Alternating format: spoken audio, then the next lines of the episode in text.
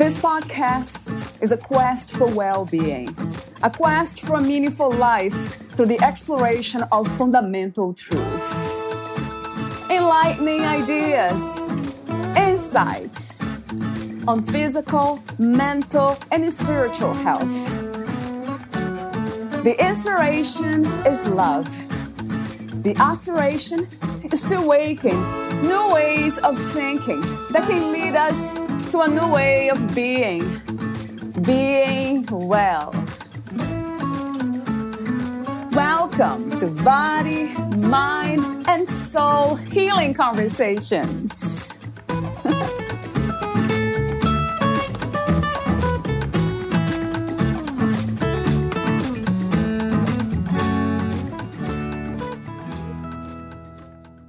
Melanie Gibson came back to Taekwondo when her mind and heart were finally tired of fighting. Oddly enough, kicking and screaming in Taekwondo class finally quieted the kicking and screaming inside her soul and mind. It forced her to grow up. Melanie became more optimistic and laughed a lot more. She stepped up to challenges and no longer felt threatened or intimidated by the people around her. Now that she knew how to fight, she no longer went looking for a fight. She took charge of her life and refused to allow herself to continue playing the helpless and blameless victim. Melanie found a strength in herself that had been silent for too long. This very life changing, wondrous experience has also sidelined Melanie with a very painful and very expensive injury. She did not plan to spend hours on the floor while a loaned out machine bends her recovering leg back and forth. The fact is, Melanie got back into Taekwondo for her mental health, not her physical health. Valeria Teles interviews Melanie Gibson, the author of Kicking and Screaming, a memoir of madness and martial arts. Melanie Gibson was raised in Snyder, Texas, and moved to the Dallas Fort Worth Metroplex in 1997. She has a bachelor's degree in English from Texas Woman's University, a Master of Library Science from the University of North Texas, and an MBA from the University of Texas at Arlington. Melanie has worked in the healthcare industry since 2004 with roles as a hospital librarian, corporate trainer, and learning designer. Melanie continues to pursue advanced Taekwondo black belt degrees and writes about martial arts and life in general on her blog Little Black Belt. She lives in Fort Worth, Texas. Kicking and Screaming, a memoir of madness and martial arts, is her first book. Meet Melanie at littleblackbelt.com. Here is the interview with Melanie Gibson.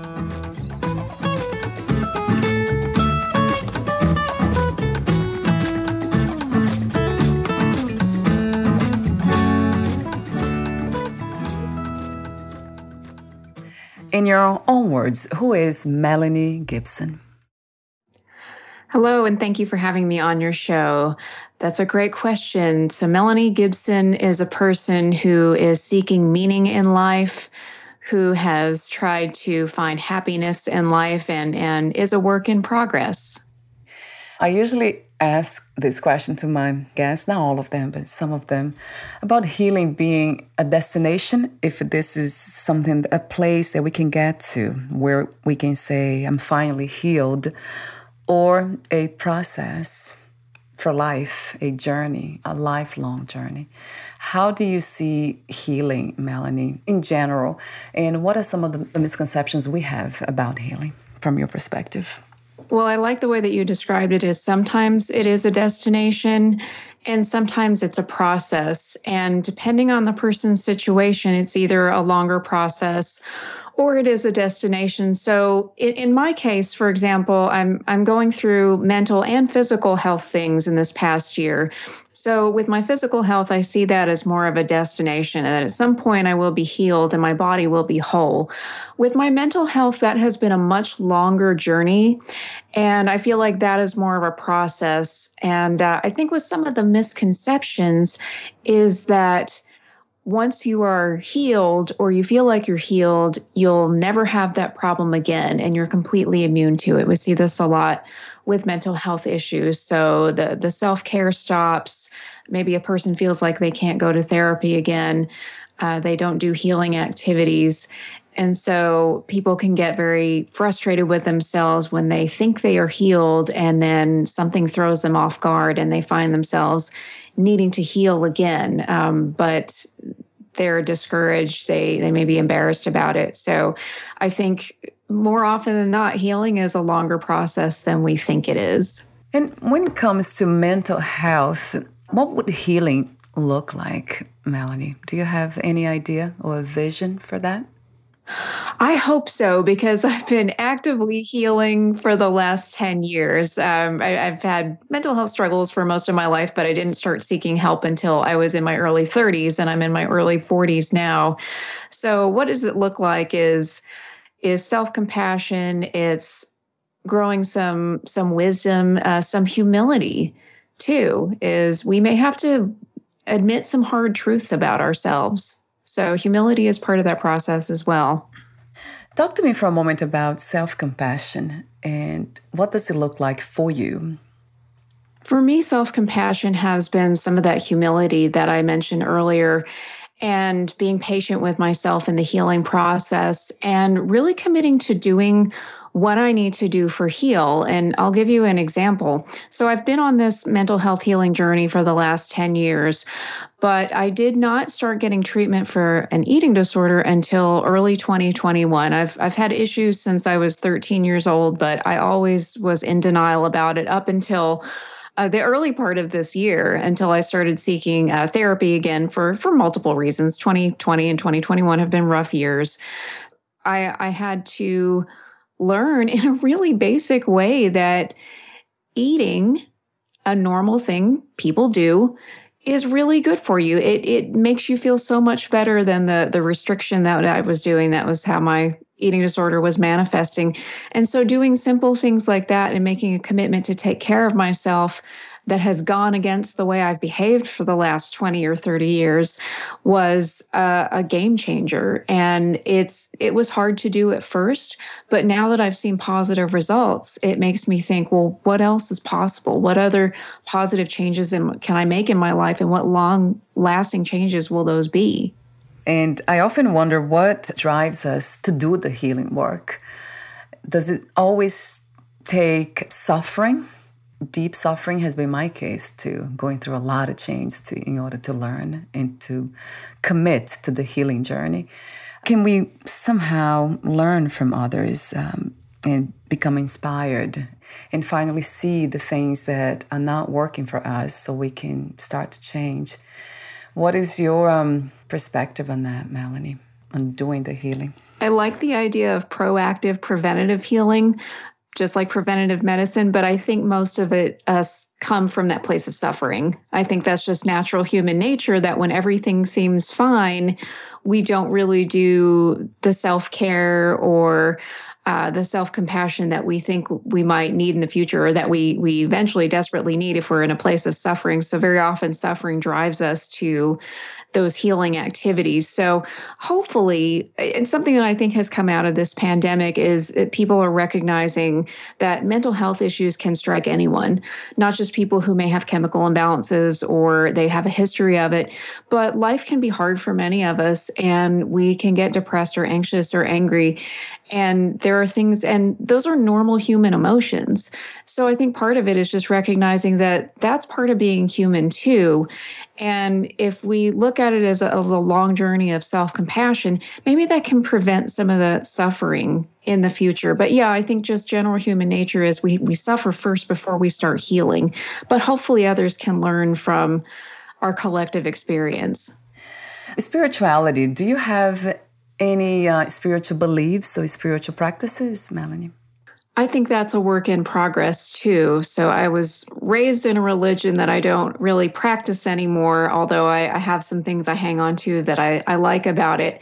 Um, with spirituality, I've learned to trust myself and and believe that things will work out. Um, positive thinking seems to work for me. I don't want to pander to anybody or proselytize or push that on people, um, but setting intentions and trying to think positively or, or have a positive perspective about a situation, which sometimes is difficult, has helped me see positive results.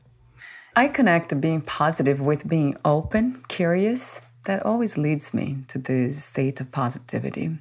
That's interesting to see. In my case, has that been your case too sometimes, that making that connection between being open and curious? Or maybe even grateful. That's another state of yeah, mind. being grateful, expressing gratitude is a big one. Being open and curious has been difficult for me because I haven't always been very authentic in my life and that's been a big journey I've been on this year is being more authentic.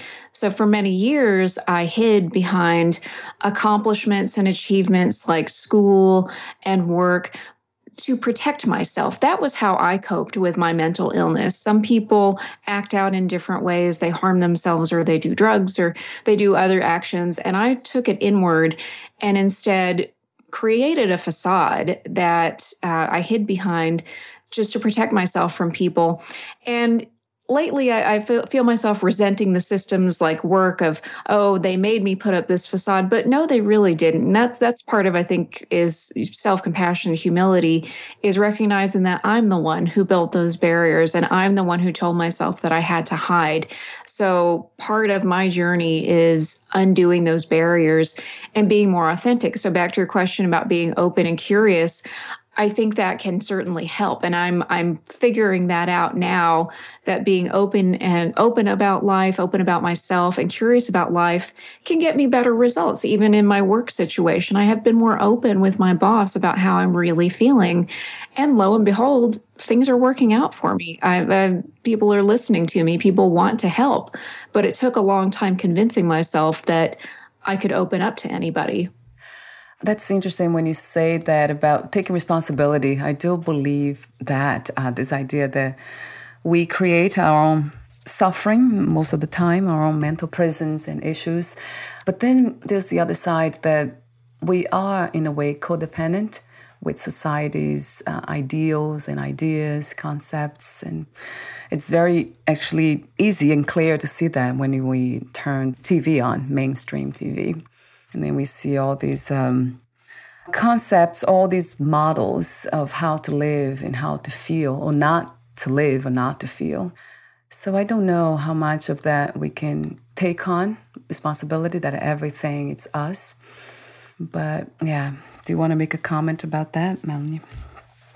Well, I think you make a good point that uh, there are a lot of expectations from society on how we behave. So, like I said before, I, I, did put up barriers, but it was also in response to societal expectations. So, I, I think at some point, yes, we do need to take responsibility for the choices we're making and how we're behaving. And we also need to recognize that there are forces beyond our control that are always going to influence society as a whole. And we may not be able to stop it one by one, but we may be able to change how we respond to those influences. If we choose to accept them or if we choose to reject them or ignore them completely, that's something that is within our control. Yeah, wow, that's a, an interesting subject. How much of our lives can we really live authentically without the influences of others and societies and trying to fit in? Do you wonder that sometimes? Yes, I think so because I, I, think I've told myself over the years of, oh, I, I don't care what other people think about me, but I really do. If I look at how uh, just just the persona I've built up in the workplace over the last couple of years, of course I care what people think about me. Getting over an eating disorder makes me realize, of course, I had I bought into societal expectations of what my body should look like. So I was very much influenced by how I'm supposed to behave and think about myself and that's part of my journey of authenticity is rejecting so some of those ideals and and being brave about who I really am accepting myself for who I am and and being okay with being myself in the world. How do you define true power as of today? oh wow that's a tough one. How much yeah. time do we have? right. Um, how, do, yeah. how do you find true power? is is that can show up in people's lives in many different ways because we're all we all have different circumstances of the the situations we're in in life. So power can can look like different things. But I think if you uh, go back to choosing to first of all accept who you are with kindness and compassion, that's a type of power because you're not giving in to maybe negative emotions you have about yourself or societal expectations. And also the power to say, to the world this is who I am, this is how I'm going to show up. I'm going to be open and honest about my needs. And so that I think can a lot of power can stem from that is being again being open about what you want in life, what you need in life, um, to an extent what you expect out of other people but but we can't always control what other people do but we can set expectations for how people treat us. So i i think we can all do that but it just might look different for uh, the 8 billion of us on this planet. What do you love most about being in a human body? Wow being in a human body and this is great asking somebody who's getting over poor body image and eating disorder problems. So sometimes I did not like being in my body, but I think the, the greatest thing of I mean, being alive is a pretty great thing, getting to experience life. Um, all the things a human body can do for pleasure, we can eat and sleep and, and maybe do do fun things do we can jump and run or, or some of us can some of us can't. Uh, we could read a book. We can experience things with our senses. Um, and and some people have different sensory experiences. I want to i want to be inclusive of everybody but regardless of our abilities um, we we can all experience life with our human bodies whatever is whatever we're capable of doing whether we're fully, able-bodied or or we have some differences is that the fact that you're alive and you get to just experience the the simple joy of getting through a day is uh, i think that's where it starts. And then you could get into all the details of, of all the fun things you can enjoy in life Thank you so much, Melanie, for that powerful wisdom just expressed about the miracle and of being a human body in the first place. That's already, like, to me, fantastic and amazing to be here now talking to you. It's uh, how can this be? how is it possible to be here now? I think if most of us had this understanding, this deeper understanding about what life is, then it would be very different, a different reality for all of us. And another question I have for you is about freedom. What is your idea of freedom? What is to be free? You're asking all the big questions today. yeah. So the warm up questions. What is it to be free? Can it can look very different for a lot of people.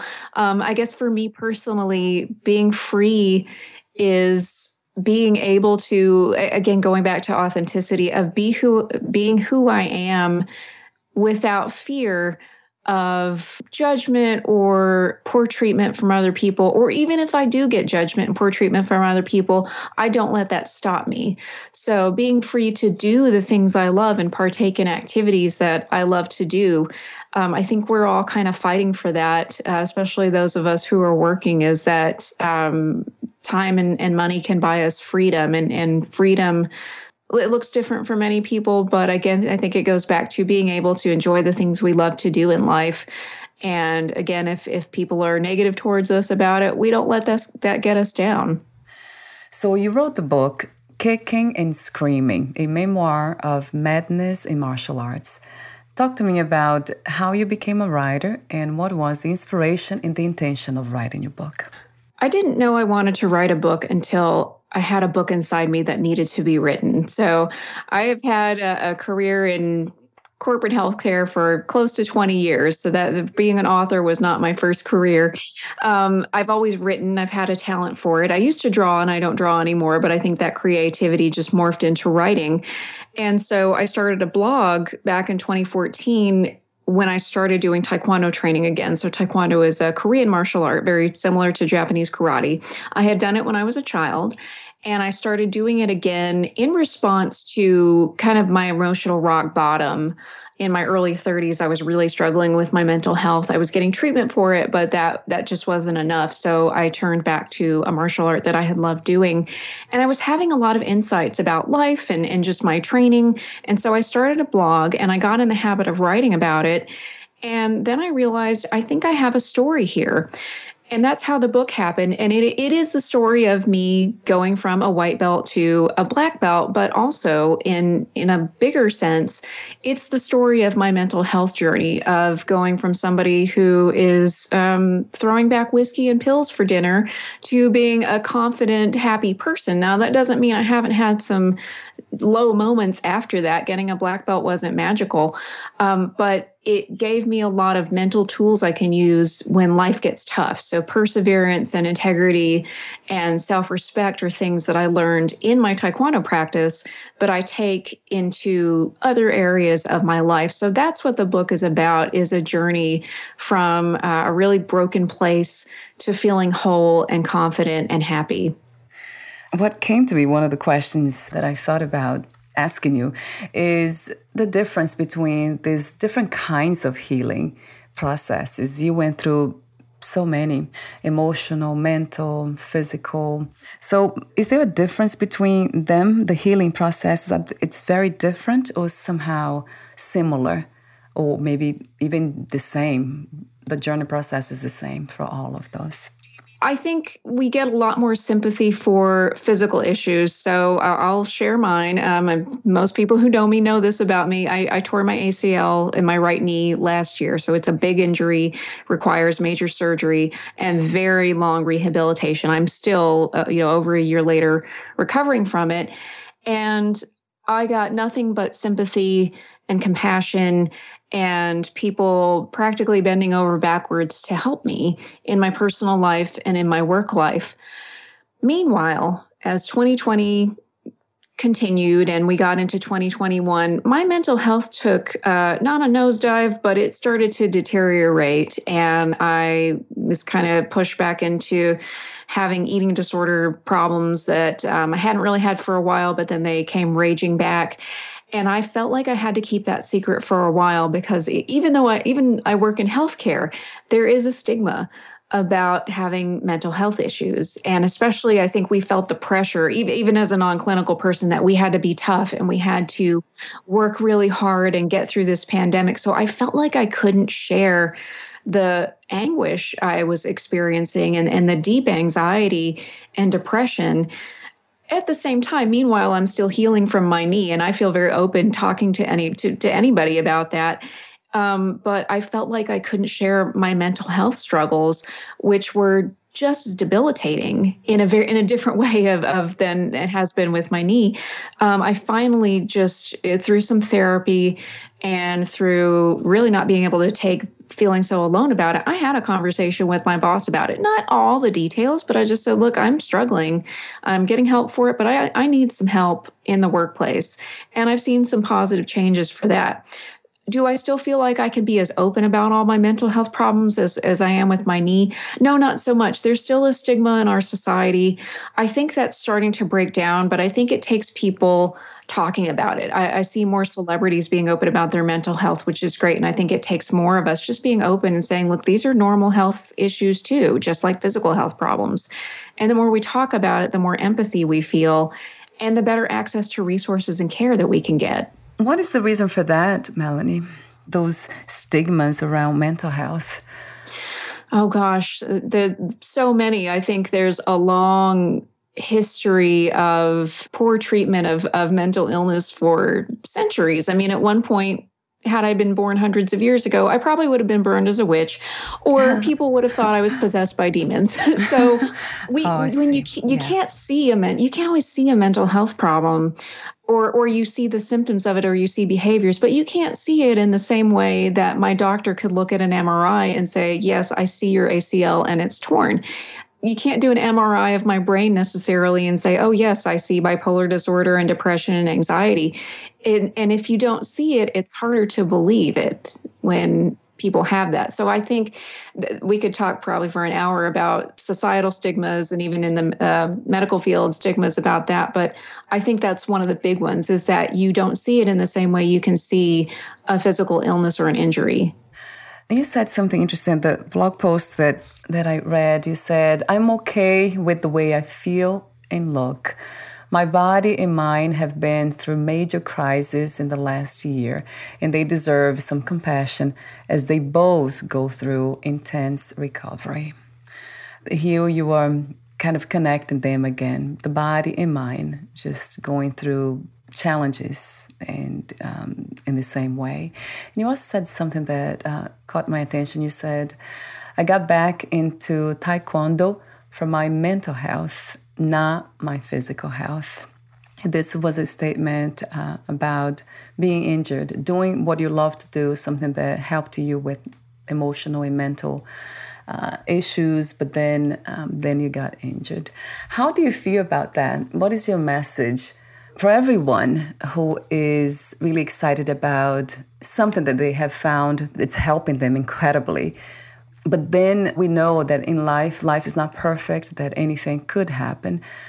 What message or what vision do you have for this kind of, of understanding, going deeper with life and accepting everything and expecting actually things to happen? The word that comes to my mind is self reliance because, as you mentioned, Taekwondo was really my saving grace and I loved it. And then I got injured, and, and right now I can't really do it. Um, I, I will get back to it eventually, but I can't do it at the capacity that I used to right now. And so I have had to learn to cope and deal with life without being able to go do my favorite thing. And so that's not a warning to people, but just uh, some words from experience is that you can have relationships that really keep you grounded and activities and hobbies and passions but also make sure this goes back to authenticity you're okay with who you are because sometimes you'll find in life that things are turned upside down and all you have is yourself.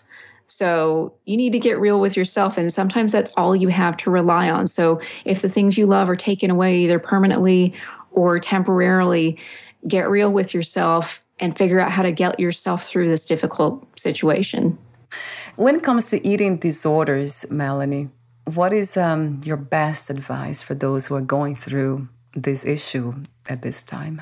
Oh, that's a good one because it took decades of being in denial to finally come clean and start uh, doing that. And I, I will say it is a process and you may start to feel better but you may it'll happen at different times. So you won't feel magically better overnight. So i would say trust the process commit to working with a therapist commit to healing activities. And if, if you're having trouble committing go back to reminding yourself of why you're seeking help and seeking treatment in the first place. Um, it's, it's a pretty miserable place to be and it won't change if you don't decide to make some changes in your own uh, thoughts and behaviors and maybe in in the other things in your life. So it, it is a commitment that you have to make but it's worth it. When it comes to recognizing did you recognize you had a eating disorder right away? It took years months to finally accept that and, and do something about it? Or this is something that you just recognized when it kind of was um, you're already going through the whole issue, going deeper into it? I didn't really accept it until a psychologist who was doing my intake conversation when I started seeking therapy earlier this year said, I think you have an eating disorder. And because I'd always told myself, oh, I've just got poor body image problems, I, I sometimes engage in disordered eating, but I don't have an eating disorder. I was always in denial about that. And it really took, uh, so when I called for uh, therapy, because I was just overall feeling pretty bad, they asked me about my eating habits, and I was honest about it. I was restricting, I was obsessively weighing myself and tracking my exercise. And so we get into this conversation with this psychologist, and that's when she kind of confronted me on it and said, I think you have an eating disorder. And so, uh, and I was up for it. I didn't say, no, I don't, because I'd already been honest about my behaviors. So um, it was kind of, it was very humbling at first, but it was also very helpful. And this was the same for me when I got my other mental health diagnoses 10 years ago, is that you could, now it finally had a name and it had a label and you could see what you have to fight. So recognizing that I have an eating disorder, which is a mental illness, and finding out that I'm going to find ways to beat this was actually very motivating. So that that did it was kind of scary in the beginning, but but just recognizing that and saying I was able to start separating myself from the eating disorder that had controlled me for so long. And this is such an issue, especially for women. Would you say that we are more affected by eating disorders and body image than men? I, I think so, just based on what we see in the media. But it but it is interesting because I'll have male friends talk about the way they feel when they see actors or athletes with super toned, big, muscly bodies. And so they feel like they have to take supplements and work out really hard and sometimes do some illegal steroids and things like that to get big and look like that. So there is pressure on men to look a certain way as well, but I think just historically there's been a lot more pressure on women, but but I don't want to discount that men can have body image problems and eating disorders as well.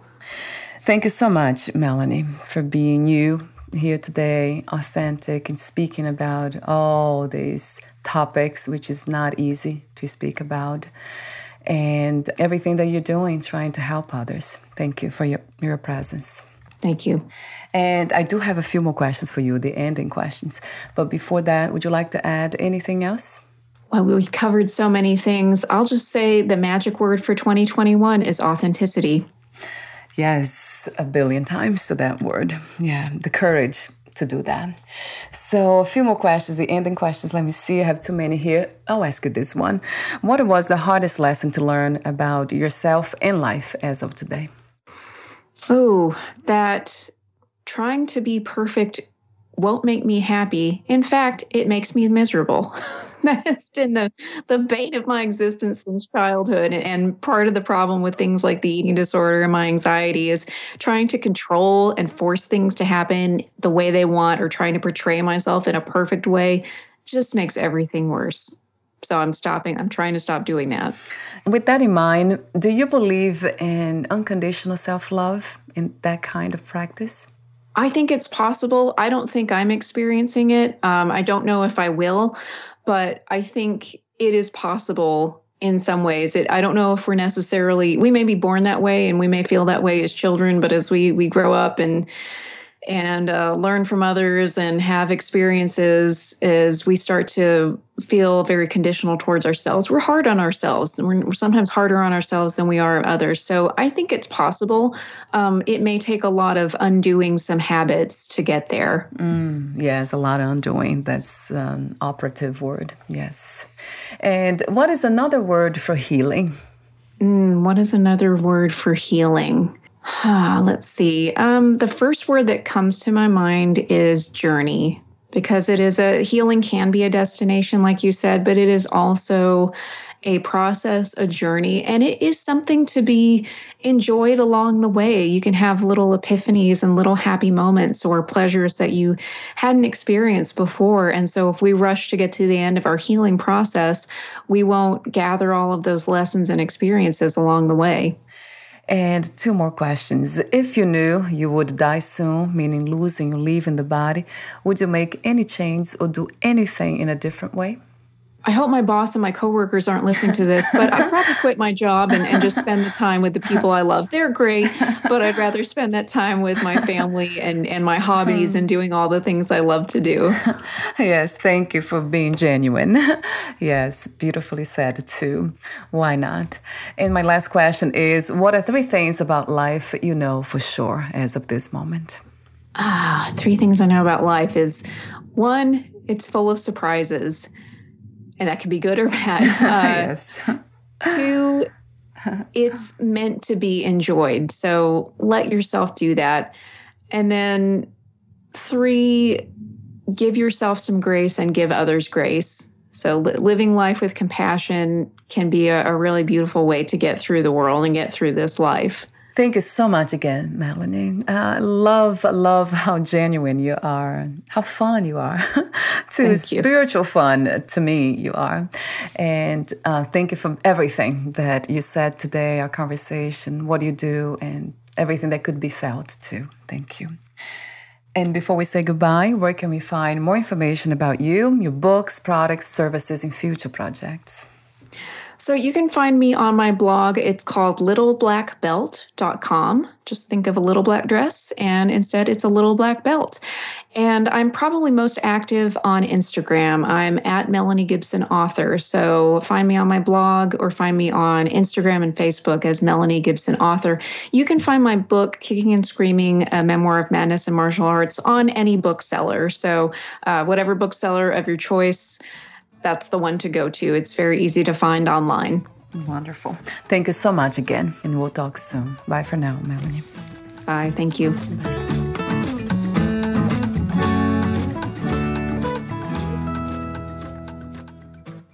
Thank you for listening.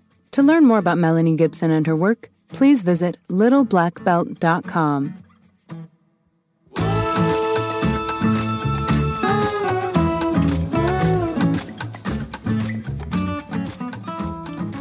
more about this podcast, please visit fitforjoy.org slash podcast. Thank you again for listening, and bye for now.